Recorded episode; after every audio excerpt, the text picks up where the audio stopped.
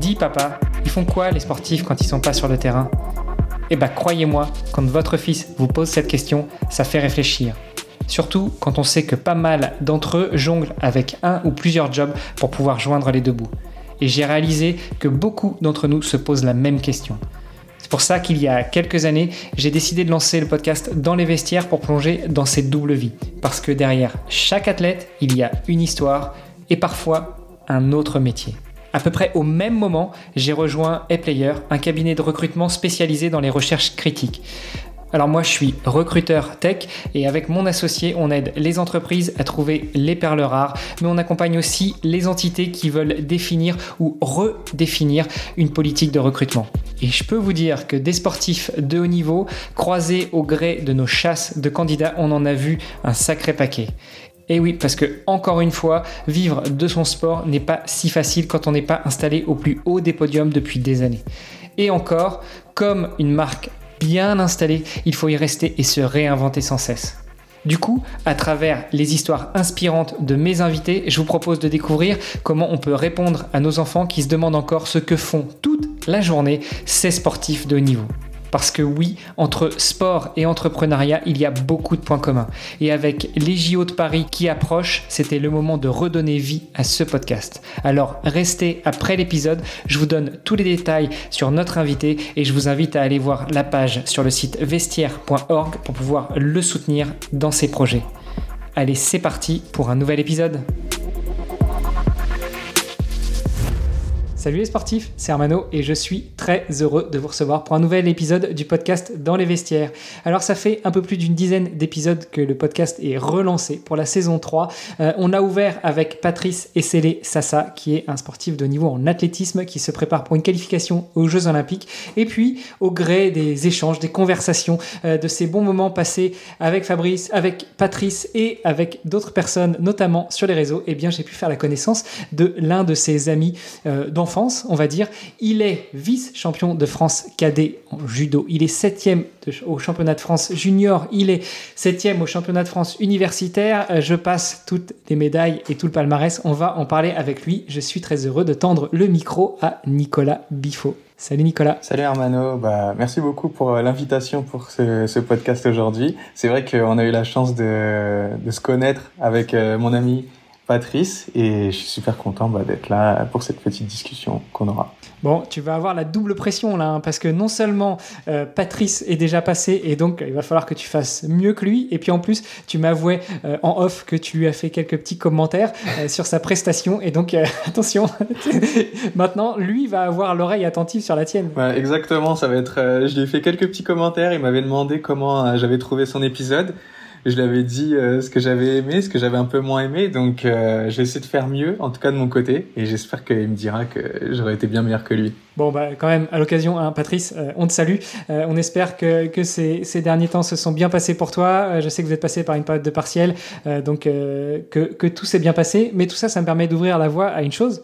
Vous, vous avez eu une période de partiel parce que bah, les auditrices, les auditeurs ne l'ont peut-être pas encore compris, mais en dehors d'être amis dans la vie, de pas partager forcément même le même sport, mais d'être tous les deux sportifs de niveau, vous partagez quelque chose aussi au quotidien tous les deux? Exactement. Euh, Patrice et moi, on est dans la même école. Je suis actuellement euh, avec lui à HEC Paris. On est les premiers sportifs. Euh, moi, je suis judoka depuis maintenant 18 ans je suis judoka et lui euh, sprinter et on est les premiers sportifs euh, à avoir euh, un aménagement scolaire à HEC Paris. Wow. Bah écoute, on va pouvoir revenir un petit peu sur tout ça, sur l'impact d'être sportif de niveau quand on intègre une grande école en France, d'avoir ce double projet, d'avoir même un triple projet, parce que être sportif de haut niveau, c'est pratiquer du sport, c'est exceller, mais c'est aussi euh, partir à la recherche de partenaires et de financement. Et toi, en plus, comme Patrice, tu es étudiant. Donc, euh, bravo. Félicitations, les gars.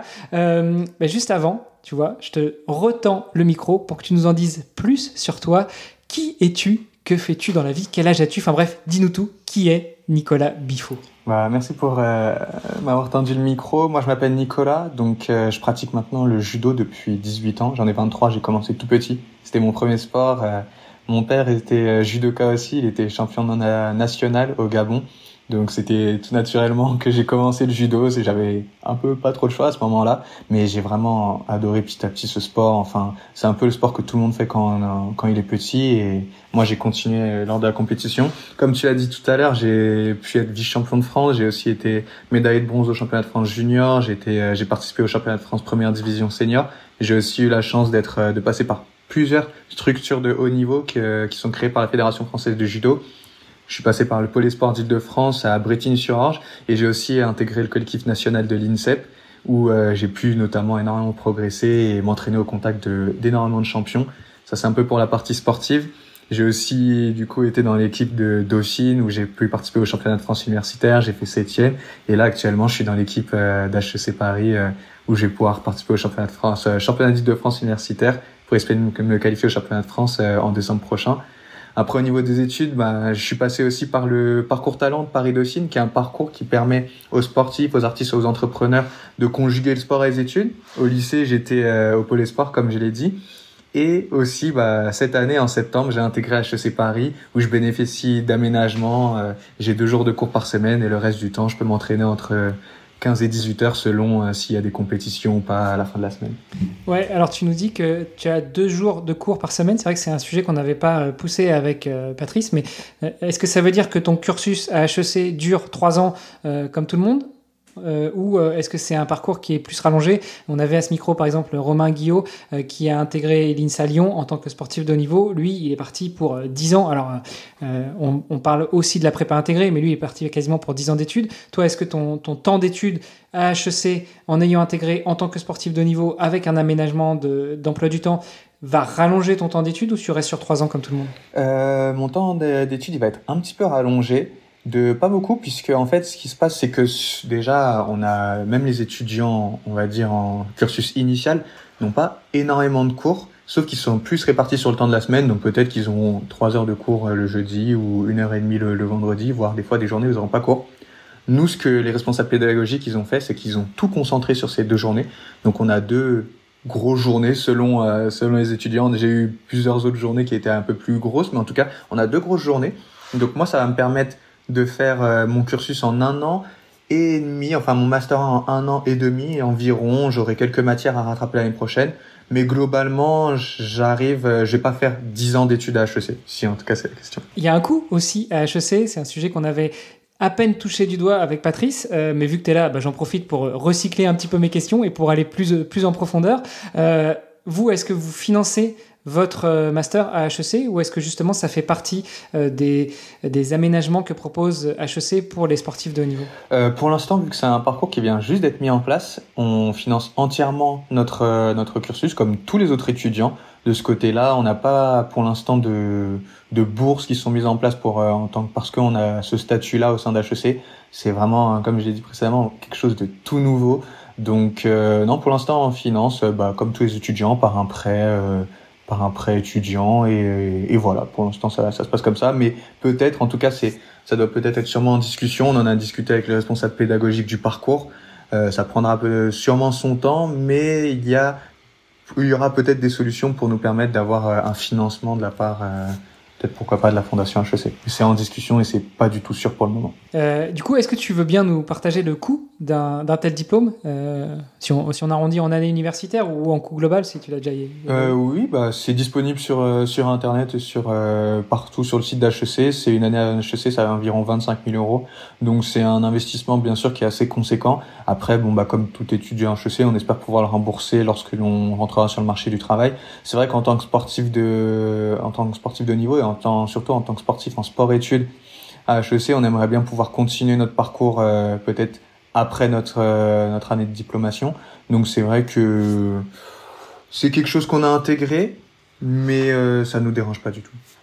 Du coup, on, on, brûle un peu les étapes des questions habituelles, mais, mais vu qu'on est sur le sujet, restons-y tu l'as dit, quand on est sportif de haut niveau, on a quand même un rêve après ses études, bah, c'est de continuer sa carrière de sportif de haut niveau. Mhm.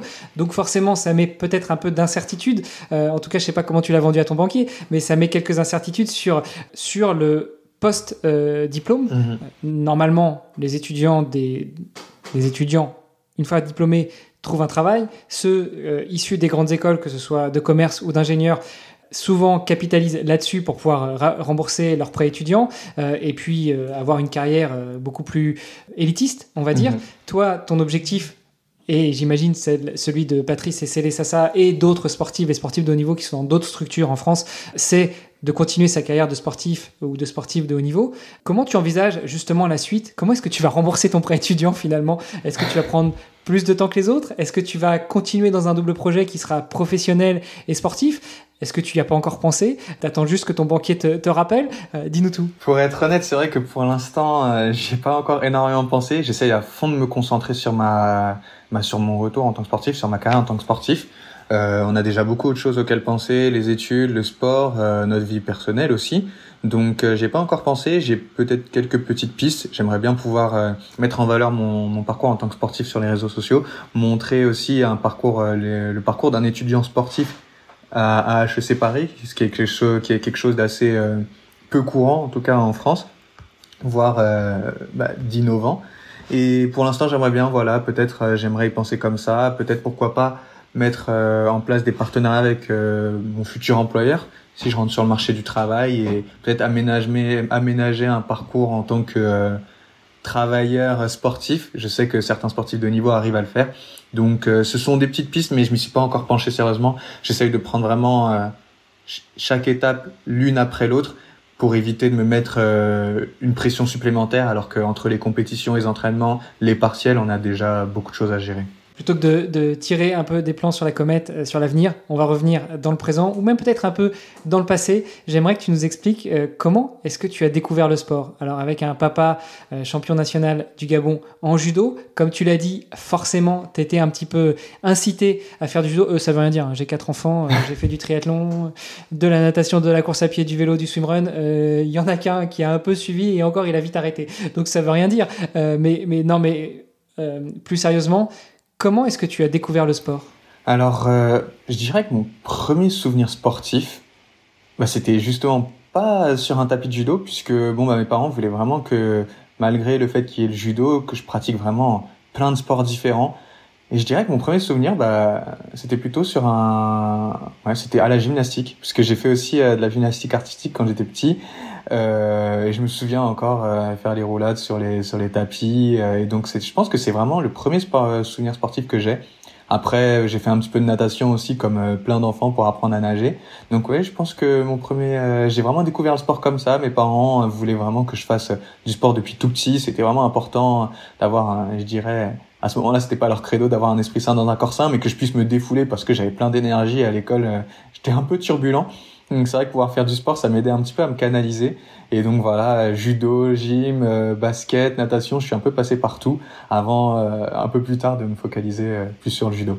Bon, tu sais que à ce micro, en termes de judoka, on a déjà reçu Anne Fatoumata mmh. qui elle aussi a commencé par la gymnastique avant de pousser les portes d'un dojo.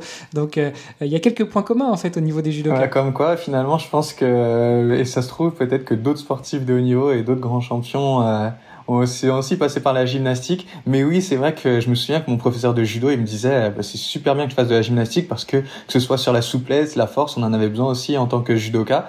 Et euh, il m'encourageait même à faire de la gym. En tout cas, lorsque j'étais petit, après, il a fallu justement faire un peu plus un choix.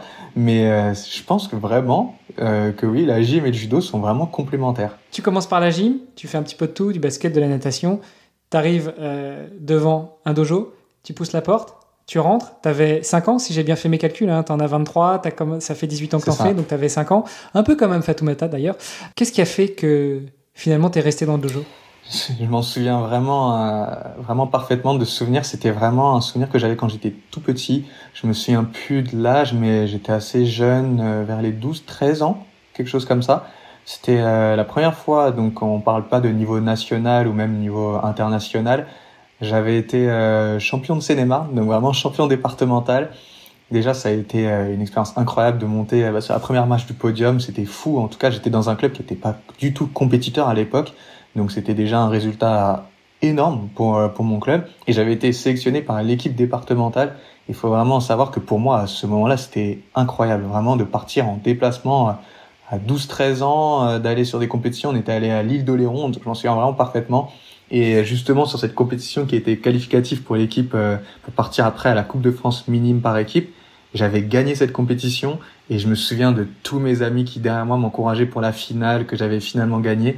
Et je pense que c'est vraiment ce souvenir qui, enfin cette victoire et toutes les sensations que j'avais euh, j'avais ressenties lors de cette compétition qui m'ont vraiment fait comprendre que waouh, bah, j'avais vraiment envie de continuer le judo et, et de continuer vraiment aussi euh, à faire de la compétition. Bon, ça c'était ton premier shot. Euh, tu sais hein, ce qu'on dit, hein, c'est que un peu dans le sport, c'est comme c'est comme euh, les drogués. Hein, on ressent ce premier shot d'adrénaline. Mm. Alors c'est pas forcément la première fois qu'on pratique, mais à un moment, ça nous arrive. Un peu, c'est un peu mêlé avec la sensation de flow. Et puis bah, tout le reste de notre vie sportive, c'est finalement une quête éperdue pour retrouver cette sensation du début comme un drogué qui se fait son premier shoot euh, et, qui après euh, continue euh, parce que aussi, il voudrait retrouver cette sensation de la première fois. toi, tu as continué, donc de 12 à 23 ans, ça fait 11 ans que mhm. tu continues à pratiquer de plus en plus à haut niveau. Il y a quelque chose qui m'a marqué quand on a pu échanger un petit peu tous les deux. Tu m'as dit, à ce moment-là, euh, tu, gagnes quelques compétitions, mais malgré tout, euh, voilà, t'es pas forcément le meilleur euh, de ton groupe, de ton équipe, mais tu t'acharnes, tu passes à 6 entraînements par semaine, donc 6 sur 7, et puis tu viens aux entraînements parfois tout seul, alors que d'autres viennent pas, sont pas là, il n'y a pas de créneau, mais toi tu es là, tu es dans le dojo, tu t'entraînes, tu donnes tout, tu, tu y vas dur. Qu'est-ce qui a fait que, étant gamin, et bah, tu es dans cet état d'esprit, tu as cette envie, tu as cette rage, tu as juste euh, envie d'être le meilleur? Bah, à ce moment-là, c'est vrai que finalement, j'aurais du mal un petit peu à mettre un terme là-dessus, mais c'était quelque chose qui me paraissait un peu naturel. J'étais, euh, bah, comme je l'ai dit, j'étais dans mon club à bord, j'étais pas, j'étais pas encore en structure. Euh, il faut savoir que oui, dans le judo, il y a plusieurs structures pour pouvoir atteindre le plus haut niveau avant l'INSEP. Il y a les pôles espoirs, ensuite le pôle France, et après, si on a de la chance d'être sélectionné, on peut atteindre euh, l'INSEP ou le collectif national de l'INSEP. À ce moment-là, j'étais pas du tout encore en structure. J'avais changé de club pour pouvoir aller euh, dans un autre petit club de département, mais qui était un peu plus gros que celui dans lequel j'étais. Bah, j'étais déjà le plus nul, encore une fois, dans, dans ce club-là. Et pour pouvoir progresser, je m'étais dit, il faut vraiment que j'aille m'entraîner plus que les autres. Donc c'était une entente. Je pouvais aller m'entraîner dans tous les clubs des alentours et j'y allais, j'y allais. Et euh, petit à petit, j'avais rencontré un, une autre personne qui s'entraînait du coup dans la structure de du pôle sport d'Île-de-France à Bretigny-sur-Orge. Et il m'avait dit que là-bas, on pouvait aller s'entraîner. Il y avait des entraînements qui étaient ouverts au public et qu'on pouvait euh, du coup progresser là-bas. Donc petit à petit, j'y suis allé. Euh, mon entraîneur de club à ce moment-là m'y amenait pas forcément. C'est normal, ils avaient d'autres entraînements à gérer. Et donc bah, j'y allais tout seul. On m'accompagnait, mais j'étais le seul de mon club à y aller. Et c'était vraiment un moyen pour moi de progresser et c'est parce que j'avais envie de retrouver ces sensations, de gagner en compétition, de m'améliorer. Pour à ce moment-là, c'était vraiment juste parce que j'avais envie de devenir un meilleur judoka et que je savais qu'en allant là-bas, je pouvais progresser. Et c'était vraiment, j'étais vraiment mu par cette euh, envie de progresser et juste de m'améliorer en tant que judoka et de gagner encore plus en compétition. Wow, quel état d'esprit déjà gamin. Euh, faut croire que ça t'a pas quitté parce que au-delà du sport, il y a aussi le côté études et mhm. j'ai l'impression que c'est la même stratégie que tu as mis en place. Euh, D'ailleurs, on, va revenir un petit peu euh, sur, sur cette partie-là après. Tu t'entraînes, tu progresses, tu intègres le pôle départemental euh, de euh, ouais, le pôle d'Île-de-France de Bretigny-sur-Orge. La marche d'après, tu l'as dit, c'est le pôle espoir et puis après c'est l'INSEP. Comment tu as franchi ces étapes-là? Alors ça a été vraiment long. Je dirais que euh, ça a pris vraiment beaucoup de temps déjà quand je suis rentré au Sport d'Île-de-France. Encore une fois, c'est dire que c'était pas, c'était vraiment pas facile. J'avais été euh, ma première année, je suis resté là-bas trois ans, toutes mes années de lycée. Et la première année, j'étais vraiment le plus mauvais des judokas. Mais ça m'a pas empêché. J'avais été le seul, pour être assez euh, transparent, j'avais été le seul à ne pas me qualifier au championnat de, de France de judo à ce moment-là. Et c'était quelque chose d'assez anormal puisque tout le monde devait se qualifier. C'était vraiment la, la marche euh, évidente pour tout le monde de se qualifier au moins au niveau national quand on était euh, dans un des meilleurs pôles espoirs euh, de France. Mais j'ai vraiment continué à persévérer, continué à m'entraîner vraiment dur et tout en essayant de conjuguer un bon niveau scolaire parce que, bah, comme tu as dit précédemment, j'avais vraiment envie aussi déjà d'atteindre des bonnes écoles à ce moment-là et de continuer à maintenir un, un, bon niveau. Je voulais pas mettre de côté les études, surtout que en tant que judoka, c'est pas forcément comme d'autres sports qui permettent d'en vivre. C'est très difficile de vivre du judo, donc euh, c'était vraiment important pour moi de rester à un bon niveau scolaire. L'année suivante, j'ai été euh, vice-champion de France. Donc je suis passé vraiment de non qualifié au championnat de France à vice numéro 2 national en une année. Et euh, bah, j'ai été après, j'ai eu mon, baccalauréat, des années juniors, euh, donc U21 pour ceux qui connaissent un peu moins le judo, qui ont été assez difficiles au départ, puisqu'il fallait coupler les études. Enfin, j'ai pas été directement pris à Dauphine, donc il fallait coupler des études assez exigeantes en économie gestion à Assas au départ sans aménagement sportif et continuer à maintenir mon niveau, voire progresser pour pouvoir me, me être de nouveau parmi les meilleurs nationaux. Donc ça a pris vraiment beaucoup de temps. J'ai après intégré Dauphine, j'ai eu la chance d'intégrer le parcours talent de Dauphine. Et à partir du moment où j'ai eu de nouveau des aménagements sportifs, c'est là que j'ai pu euh, bah, vraiment conjuguer les deux. Je pouvais m'entraîner 15 euh, à 18 heures par semaine, continuer à être dans une très bonne formation. Et c'est cette année-là que j'ai pu atteindre euh, l'INSEP et après être médaille de bronze au championnat de France à la fin de cette année. Autour de tout ça, on en parlait un petit peu en off, euh, je crois que euh, l'environnement, et notamment l'environnement des proches, en particulier l'environnement familial, mhm. joue beaucoup. Euh, c'est aussi un sujet qu'on n'a pas beaucoup abordé avec Patrice, mais de ton côté, qu'est-ce qui a fait que tu as pu avoir cet état d'esprit, que tu as pu évoluer comme ça, que tu as pu grandir avec euh, ces rêves que tu as réalisés. Tu n'as pas euh, vécu avec des rêves, tu as rêvé mhm. ce que tu voulais faire, enfin tu as rêvé ce que tu voulais faire et tu l'as réalisé. Est-ce que justement tout cet environnement autour de toi, familial, amical, les proches de manière générale, a eu un impact euh, important et significatif? Je dirais que ça a été le... J'essaie vraiment de trouver le bon mot mais ma famille, sans ma famille, j'aurais pas pu arriver là où j'en suis aujourd'hui. C'est, euh, je pense que c'est le cas pour beaucoup d'athlètes, mais je le dirais encore peut-être même plus pour moi. Que ce soit pour euh, mon père ou ma mère, ils ont toujours été euh, là pour pouvoir m'emmener aux entraînements. Surtout que faut savoir que j'étais très loin de mon club, donc même s'il y avait la structure régionale, bah, avant même de rentrer dans la structure régionale, c'était euh, bah, forcément j'étais au collège, j'avais pas le permis, donc c'était mon père, ma mère qui m'emmenait euh, à droite, à gauche pour les entraînements. Euh, donc il fallait que j'aille en cours, que je révise mes devoirs. Donc dès que je revenais des cours, je révisais mes devoirs. Et après, je devais aller euh, à Melun, donc dans le 77, je devais faire 20, 15 kilomètres pour pouvoir aller à l'entraînement de 20h à 22h. Donc c'était mes parents qui m'emmenaient, qui me ramenaient, qui me permettaient donc de pouvoir poursuivre ma passion à fond sans me poser de questions, sans me poser des questions qu'on pourrait penser basiques, mais qui finalement sont cruciales pour pouvoir continuer à s'entraîner, surtout quand quand on est jeune. Donc sans eux, j'aurais pas pu. Et même après avoir intégré le, le pôle sport d'Île-de-France, euh, mon père est aussi un passionné de judo. Ma mère s'occupait de, de, toute la logistique, que ce soit sur euh, l'achat des boissons énergisantes, euh, toute l'administratif à gérer. Donc euh, ces choses-là, sans eux, j'aurais vraiment pas pu atteindre ce niveau-là parce que il y avait tellement d'obstacles, surtout quand on n'est pas encore euh, numéro un ou même sur le dans le top 5 national, que sans eux, enfin il fallait des fois que j'aille à 40 km pour pouvoir m'entraîner. Et c'est vrai que sans cet environnement-là, et même encore aujourd'hui, dans, dans ma pratique, sans euh, la personne, les personnes qui sont autour de moi, la personne qui partage ma vie, ou même mes parents qui au quotidien me, me motivent, je pense pas que j'aurais pu autant poursuivre ma passion et poursuivre mes rêves. Que ce soit d'ailleurs sur le plan sportif ou même sur le plan scolaire. Et tu sais que c'est pas fini. Hein. Tu es encore en études. Justement. Tu es dans la fleur de l'âge pour euh, progresser en tant que sportif de haut niveau. Donc, euh, tu sais que tu peux compter sur Exactement. Et c'est justement, euh, bah, peut-être qu'on abordera ça après, mais dans cette deuxième partie, j'ai envie de dire, en tant qu'étudiant en sport-études, c'est vrai que les avoir à mes côtés, c'est d'autant plus motivant pour pouvoir revenir au plus haut niveau et vraiment avoir ce soutien moral aussi lorsqu'il y a des difficultés pour pouvoir les, surpasser et même aller euh, parce que c'est vrai que des fois tout seul c'est vrai que se, forger un mental d'acier c'est quelque chose de très important pour un sportif de niveau mais je pense qu'on sous-estime aussi beaucoup l'impact que peut avoir l'environnement que ce soit surtout familial ou même euh, bah, plus personnel sur notre réussite en tant qu'étudiant euh, et surtout sportif. Tu m'as fait une transition de feu, tu nous as dit, pour revenir au plus haut niveau. Euh, on a compris que tu as fait une première année de post-bac à Assas, ensuite tu as intégré Dauphine euh, dans le parcours talent et donc avec euh, un agenda des horaires aménagés. Et puis ton rêve, c'était d'intégrer HEC.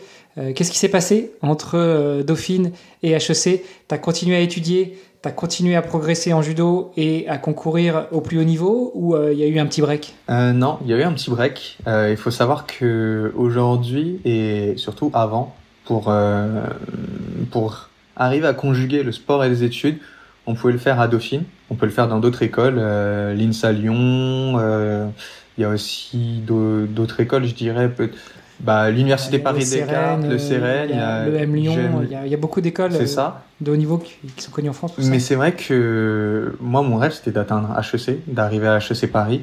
Et c'était une école qui permettait pas du tout de conjuguer le sport et les études. Donc, pour pouvoir, et c'est vrai que il fallait donc avoir juste un niveau scolaire qui était excellent. Et c'est vrai que quand on fait du sport euh, et qu'on pratique les études, qu'on a un double parcours en tant que sport-études, bah, on a un niveau, euh, on a notre niveau sportif, on a un niveau scolaire, mais c'est difficile d'avoir le niveau scolaire requis pour pouvoir rentrer dans cette école, surtout pour passer par la prépa. C'est vraiment quelque chose qui est pas du tout, euh, c'est vraiment quelque chose qui est opposé avec le parcours du sportif. Donc j'ai dû faire un break euh, dans ma pratique en tant que sportif. J'ai dû faire une pause pour pouvoir me concentrer sur les études. À ce moment-là, ça a été très difficile, mais euh, c'était assez frustrant pour moi de me dire que cette petite, euh, ce petit temps en plus, cet investissement mental que euh, je devais mettre dans le dans le sport ou dans les études, ça va savoir, j'étais assez jeune à ce moment-là, mais de me dire que sur mon dernier podium des championnats de France, j'étais le seul à, à faire des études et que euh, cette petite marche pour aller plus loin, qui me permettait d'être champion de France dans les études, ou champion de France dans le bah, sur le plan sportif, c'était quelque chose qui était inatteignable. Ça m'a beaucoup frustré, donc j'ai décidé de faire euh, un break à ce moment-là, me concentrer sur euh, mes admissions et sur mes concours pour rentrer à HEC Paris, pour pouvoir revenir vraiment euh, bah, encore plus fort et pouvoir reprendre un parcours en tant que sportif de haut niveau, mais cette fois en ayant accompli un de mes rêves et pour pouvoir après me laisser le temps et me laisser la disponibilité mentale pour pouvoir vraiment atteindre mon second rêve, euh, bah, de réussir dans le sport et de réatteindre le plus haut niveau sportif. Tu sais pourquoi ça n'a pas marché? T'as fait un lapsus. Enfin, tu l'as dit. Tu l'as dit. Tu voulais être champion de France d'études et champion de France de C'est sport. ça. Non, non, non. Tu veux être champion du monde, voyons, Nicolas. Tu veux être le meilleur de- des meilleurs dans toute discipline confondue. Exactement, mais à ce moment-là, c'est vrai que euh, bah, HEC était, on va dire, champion de France. C'était la numéro, l'école numéro une dans les études dans, euh, au niveau euh, français. Et c'est vrai que bon, bah, je reprenais un petit peu euh, mon le, le podium euh, aux médailles de bronze au championnat de France junior, le dernier podium que j'avais fait. Mais oui, c'est vrai que être champion du monde et même arriver au plus haut niveau sportif, c'est exactement ce que je veux faire. Et c'était quelque chose à ce moment-là qui était assez compliqué. Bon, donc du coup, on l'aura compris, hein, tu as pris un break sur ta carrière sportive Mhm. d'un an euh, pour te concentrer sur ton admission euh, dans l'une des plus grandes écoles de commerce en France. Euh, tu me disais en off qu'il n'y avait pas que HEC que tu convoitais. Malgré tout, tu as été accepté à HEC. Comme Patrice, hasard, euh, des- hasard des, des choses, c'est euh, ton meilleur ami aussi en vrai dans la vie depuis des années. Euh, donc du coup, vous êtes deux sportifs de haut niveau à intégrer euh, ce nouveau cursus études et sport de haut niveau à HEC. Et en plus, vous êtes potes euh, dans la vraie vie depuis longtemps. Ça fait quoi se retrouver à deux? Est-ce que ça joue justement dans, dans, ce qu'on, dans ce dont on parlait tout à l'heure, euh, notamment de, du support euh, des proches? Dans tes projets? Bah, C'est vrai que en plus d'avoir euh, bah, mes proches, ma famille qui m'entoure dans ce double projet que j'ai, bah, avoir un ami qui au quotidien vit les, les mêmes difficultés que nous, euh, pouvoir être ensemble en classe, euh, et même aussi lorsque l'on s'adresse à l'administration pour leur euh, parler de nos compétitions, nos difficultés, bah, ça aide beaucoup, c'est un gros soutien moral. Et c'est vrai que pouvoir être à deux dans ce projet, ça aide d'autant plus pour pouvoir euh, bah, se motiver au quotidien. Et même quand il y en a un, ça arrive dans la carrière d'un sportif. Et surtout lorsque l'on fait, euh, bah, on a un double parcours exigeant sur le plan sportif ou scolaire, bah, on peut avoir des fois des, des baisses de morale. Et surtout être à deux, ça nous motive à aller euh, vraiment à jamais rien lâcher et pouvoir euh, bah, atteindre le plus haut niveau dans les deux domaines.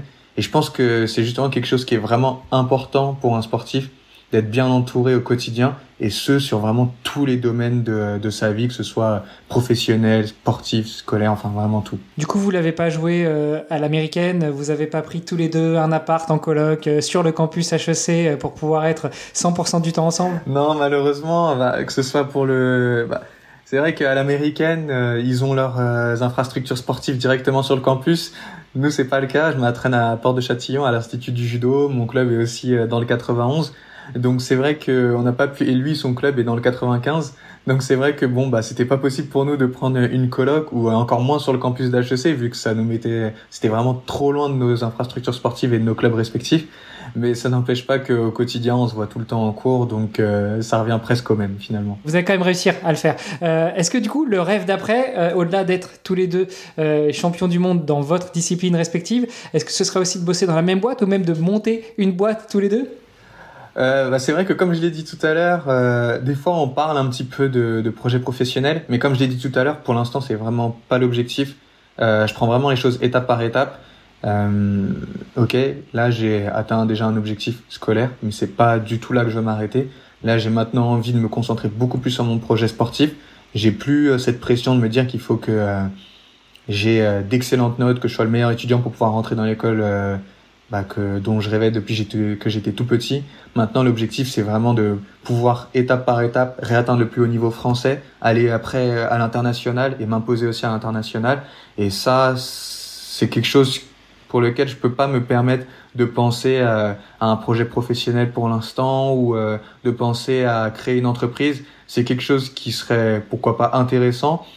Mais je pense vraiment que là, toute la disponibilité mentale que j'ai actuellement, doit être vraiment concentré, je dirais, à, aller à 90% sur le sport et 10% du reste réparti entre euh, les études, parce qu'il faut quand même valider son diplôme, et aussi euh, bah, ma vie personnelle. Euh, dans ces 90% de sport, est-ce que tu inclus aussi une, une, part non négligeable, je pense, de la charge mentale des sportifs et sportifs de haut niveau, qui est liée à la recherche de partenaires, à la recherche de financement?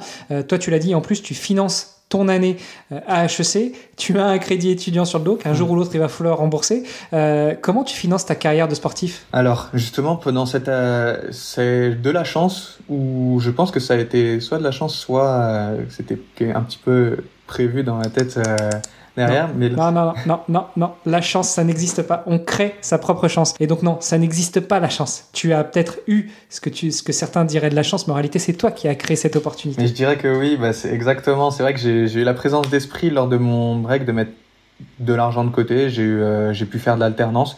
Donc, ça m'a permis de mettre beaucoup d'argent de côté. Enfin, assez d'argent de côté, en tout cas, pour pouvoir euh, subvenir à mes besoins personnels en dehors du prêt étudiant euh, pendant une ou deux années, en tout cas pendant un laps de temps. Et c'est vrai que pour l'instant, bah, je finance ma carrière sportive entièrement moi-même, donc que ce soit par les équipements, euh, bah, la nourriture lorsqu'on part en déplacement sportif, ou même euh, le judo, c'est un sport à catégorie de poids. Bah, lorsqu'il faut perdre du poids, on a tendance aussi à recourir au, au cutting, donc c'est-à-dire de, de, perdre de l'eau assez rapidement. Bah, lorsque je dois aller au sauna pour perdre de l'eau, c'est aussi euh, un, quelque chose que je finance par mes frais personnels. Donc pour l'instant, je me, je me finance entièrement tout seul, mais j'espère pouvoir euh, petit à petit demander de l'aide de sponsors pour pouvoir euh, m'aider dans cette dans ce projet que j'ai, de pouvoir conjuguer les deux et enfin pouvoir me concentrer entièrement, euh, voire à 95 ou 100% au sport, parce que justement, c'est vrai que c'est toujours euh, mentalement, on a toujours cette appréhension de se dire mince, ok, là aujourd'hui, je peux être à fond. Mais demain, lorsque je devrais continuer bah, à payer mes charges, mais que je devrais aussi pouvoir partir à l'international je dois m'entraîner 15 à 18 heures par semaine, comment je vais faire si j'ai pas les ressources financières? Bon, et eh ben écoute, euh, on va essayer de t'aider comme on peut parce que l'un des objectifs du podcast dans les vestiaires, c'est euh, aussi de venir en aide aux sportifs et aux sportifs de niveau en les aidant non seulement à travailler sur leur branding pour pouvoir euh, apparaître euh, dans les médias, mais aussi à lever des fonds pour pouvoir financer leur carrière. donc, chères auditrices, chers auditeurs, si vous voulez soutenir Nicolas, n'oubliez pas d'aller sur vestiaire au pluriel.org slash Nicolas et puis vous pourrez retrouver plus d'infos sur lui et comment pouvoir le soutenir. Alors, c'est une action euh, de centimier. Hein. Euh, on va pas pouvoir t'apporter 10, 15, 20 000 euros de quoi financer toute une saison. Mais déjà, si on peut euh, te soutenir, et ne serait-ce qu'avec quelques centaines, quelques milliers d'euros, et puis en plus faire rayonner toute une communauté autour de toi, et eh ben, écoute, ce sera avec grand plaisir. Ça te permettra justement de te concentrer sur autre chose, et en particulier tes études et ton sport la famille aussi un petit peu quand même. Il faut quand même leur rendre tout ce que eux ils te donnent depuis quelques années. Exactement, faut pas les oublier, surtout que sans eux, je pense pas que j'en serais là aujourd'hui, donc euh, justement, c'est aussi une composante à prendre. Donc on comprend que les proches, c'est un pilier, mhm. le sport, c'est un pilier, les études, c'est un pilier. Bon, une chaise, ça tient rarement sur trois piliers, il en faut quatre. Euh, c'est quoi ton quatrième pilier justement qui te permet de tenir debout? Après le sport, les études et, euh, et la famille, je dirais que ça reste, ça reste mes amis et après et ma vie personnelle c'est vrai que j'ai de la chance aussi d'avoir des, des, personnes qui m'entourent. Donc, je, je, je, mets vraiment la différence entre euh, famille et amis. C'est quand même pas la même chose pour moi, je trouve. Mais c'est vrai que euh, je peux sortir au quotidien. Enfin, je m'investis dans beaucoup d'autres causes, que ce soit sur le plan associatif. J'ai pu rencontrer énormément d'amis dans ce domaine-là, organisé plein de choses. Et c'est vrai que bah, entre, deux, entre deux entraînements, entre les cours et les partiels, et lorsque je suis pas avec ma famille, bah, je peux aller voir mes amis, sortir au quotidien avec eux. Donc avoir aussi cet équilibre-là, je pense que c'est quelque chose qui me permet aussi vraiment de, bah, de garder un petit peu cet état d'esprit, d'avoir une vie, euh, de sentir que j'ai une vie à côté euh, du sport et des études. Ça me permet vraiment de garder cet équilibre-là et euh, de penser à d'autres choses que le judo ou les études au quotidien. Donc je pense que c'est un peu le, je pense que c'est pas un peu, c'est le quatrième pilier qui me permet de, de maintenir ma chaise, pour reprendre tes termes. Tu me disais aussi que, euh, et tu en as parlé au début de, l'épisode, euh, il y a une chose que tu voudrais faire, toi qui es euh, l'un des premiers avec Patrice à intégrer cette section sport-études au sein de HEC, tu aimerais aussi être un exemple pour tous ceux qui se disent non, c'est pas possible, pourquoi j'y arriverai, c'est trop compliqué, il y a trop de marches à franchir, il y a trop de difficultés, il y a trop de barrières. tu peux nous, parler un petit peu justement de, bah, ce que tu voudrais faire, de cet exemple que tu voudrais être Comment bah, c'est vrai que euh, en revenant, bah, justement comme on en avait parlé tout à l'heure, et euh, en revenant justement régulièrement sur les tatamis, en reprenant mon projet, euh, en pouvant reprendre mon projet, mon double projet, c'est vrai que j'ai pu voir qu'en plus en quelques années, enfin pendant mon break, beaucoup de choses avaient certes changé, mais beaucoup de choses n'avaient pas n'avaient pas forcément changé. J'ai encore plein de judokas que, avec qui je parle au quotidien qui doivent gérer soit une alternance, des entraînements et des cours et qui finalement n'arrivent pas à tout gérer, ou d'autres qui ont dû abandonner euh, des études d'ingénieur pour pouvoir se concentrer sur leur rêve sportif, d'autres qui ont dû abandonner leur rêve sportif pour pouvoir se concentrer sur leurs études d'ingénieur. Et moi, j'aimerais bien aujourd'hui, bah, avec le, le statut que j'ai que j'ai acquis cette année, d'être euh, le premier sportif qui a évolué euh, à, bah, au plus haut niveau, en tout cas au niveau national, et à avoir intégré HEC Paris. J'aimerais pouvoir créer une, une chaîne YouTube et documenter ma vie, documenter cette seconde partie euh, de mon double projet pour pouvoir montrer que, certes, c'est pas facile, certes, intégrer HEC Paris, des écoles euh, telles qu'HEC Paris, euh, serait euh, s'entraîner au quotidien pour pouvoir atteindre le plus haut niveau français et voire international, c'est quelque chose qui n'est pas facile, mais c'est quelque chose qu'on peut faire. On peut conjuguer deux passions et justement à travers une chaîne YouTube qui me permettrait un petit peu de documenter ma vie au passage et ça, ça, serait aussi de beaux souvenirs. Bah, J'aimerais pouvoir montrer aux autres que c'est possible et que on peut avoir deux rêves et deux grands rêves et les réaliser. C'est euh, le pire qu'on te souhaite. Euh, tiens, je vais te fixer un challenge parce que j'ai compris que tu étais un homme de challenge en fait. tu as ce projet de créer une chaîne YouTube et ben, je te propose de ne diffuser cet épisode que quand tu auras fait au moins deux vidéos. Comme ça, on pourra mettre les liens de ta chaîne YouTube dans le podcast. On pourra se resservir, mettre en avant tes vidéos sur euh, le mini-site qu'on va créer pour toi pour pouvoir t'aider dans ta collecte de fonds. Donc voilà, tu as, la pression. Si tu veux sortir cet épisode, il faut que tu sortes d'abord tes vidéos. Ça marche? C'est noté. J'avais l'impression, c'est sûr que euh, j'avais déjà un épisode en tête, donc un épisode, le challenge d'un épisode, ça me dérangeait pas du tout, mais du coup le deuxième, c'est noté, y a pas de problème. Ouais, non, non, mais il faut pas, faut pas à la facilité. C'est pour ça que je me suis dit, un, ça va être trop facile. Deux, deux, deux, deux. Et deux, ça te permet aussi de euh, d'enclencher une certaine habitude, d'enclencher quelque chose. On en parlait tout à l'heure, un vaut mieux que zéro, mais deux, c'est le pas vers 3, 4, 5 et 6, euh, plutôt que de se dire, bon bah c'est bon, je l'ai fait une fois je vais le refaire, pas tout de suite, plus tard, je me concentre sur autre chose. Non, tu veux instaurer cette habitude, vas-y. Donc on, fera le point quand ce sera 2 et en espérant qu'il y aura 3 euh, et, et, 10 puissance n. Exactement, carrément, pour pouvoir euh, documenter toute cette vie-là. Mais c'est carrément le challenge accepted, il n'y a pas de problème. Écoute, on arrive tout doucement vers la fin de, cet épisode. Euh, déjà, est-ce qu'il y a un sujet qu'on n'a pas abordé, qui te tient à cœur et que tu voudrais, que tu, dont tu voudrais nous parler aujourd'hui? Ça, ça, prend, ça prend beaucoup de temps, mais c'est vrai que justement parler des, des sportifs qui, au quotidien, bah, on, on, se double projet là. C'est vrai qu'on met souvent en valeur sur les médias les euh, et justement c'est ce que je veux montrer euh, avec la chaîne YouTube que je veux créer. On met souvent en valeur soit des sportifs qui sont déjà bah, numéro un dans leur discipline, qui sont qui sont les meilleurs et c'est normal. Ce sont ceux qui font euh, qui, qui représentent la France au quotidien vers, vers l'équipe de France. On met des fois aussi les athlètes qui sont encore tout jeunes, mais on a tendance à pas forcément mettre sur les sur les réseaux sociaux ou sur les médias en valeur bah, les sportifs qui sont un peu dans, dans le creux de la vague. Et je pense que c'est vraiment quelque chose d'assez important d'en parler, juste peut-être même brièvement, en tout cas que je l'évoque. Je pense que c'est quelque chose qui, qui me tient vraiment à cœur. Parce qu'aujourd'hui, on a plein de sportifs qui sont, selon les sports, numéro 4, 5, qui s'entraînent aussi 16 à 18 heures par semaine. Moi, j'ai plein d'exemples aussi de sportifs qui sont ingénieurs, ingénieurs qui doivent coupler un ou voire ah ouais, un travail, un temps partiel, des études, des cours particuliers, plein de choses à côté de leur pratique, mais qui, vu qu'ils sont dans le creux de la vague, ne sont pas encore assez mis en valeur. Donc c'est peut-être cette petite note que je voulais apporter sur la fin de ce podcast-là que il y a plein de personnes extraordinaires qui ont des doubles projets, qui se battent pour leurs rêves et finalement qui sont à peut-être un tout petit pas, euh, une step de d'exploser et finalement cette mise en valeur justement que ce podcast fait très bien. Merci encore Hermano bah, leur permettra vraiment d'avoir euh, cette petite euh, marche qui leur permettra d'exploser. Donc c'était peut-être le petit mot de la fin en tout cas pour moi. Bon bah écoute, euh, je prends. N'hésite pas à partager des contacts, à faire des intros, des mises en relation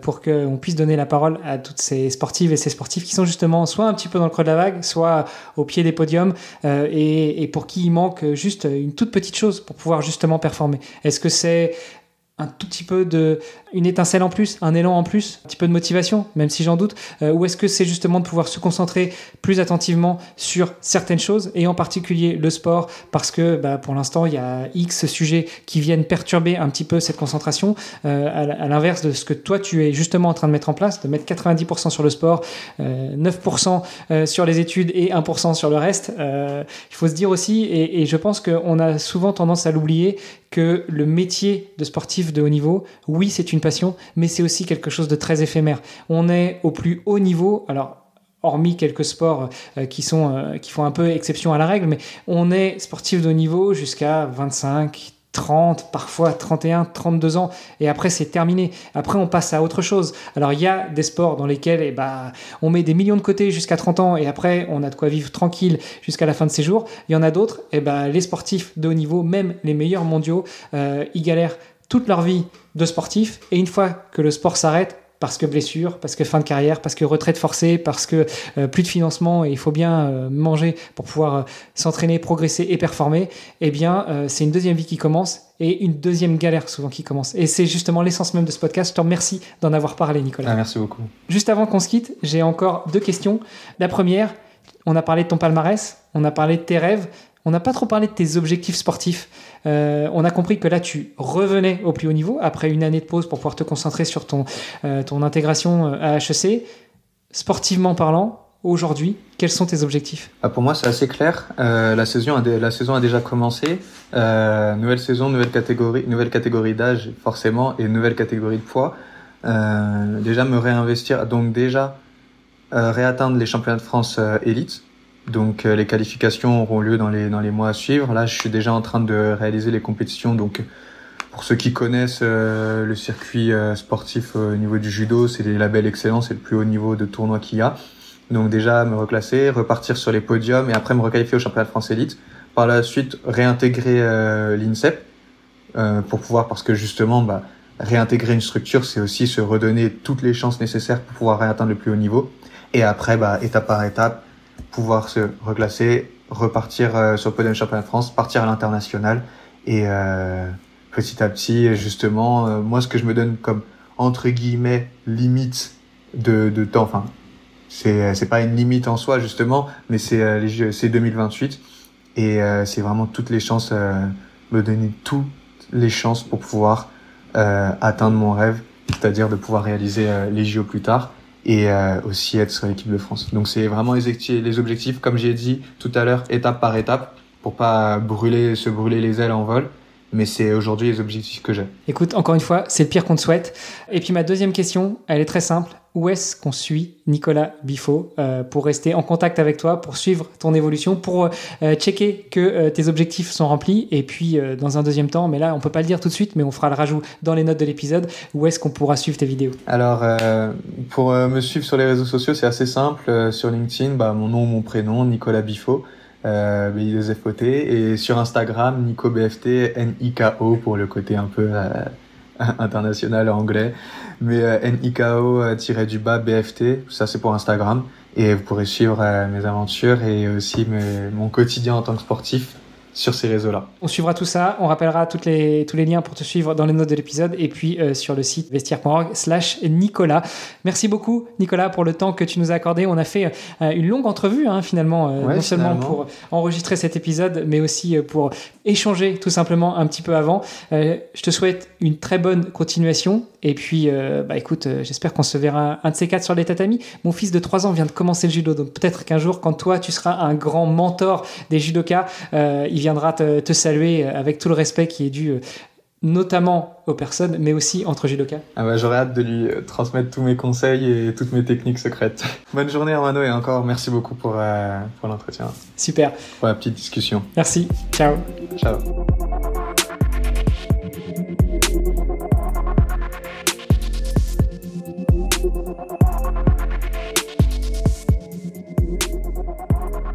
Derrière chaque médaille, chaque record, il y a une histoire et j'espère que vous avez apprécié celle de Nicolas Biffaut que vous venez d'entendre. Venez nous raconter tout ça sur les réseaux sociaux du podcast, tous les liens sont dans les notes de l'épisode.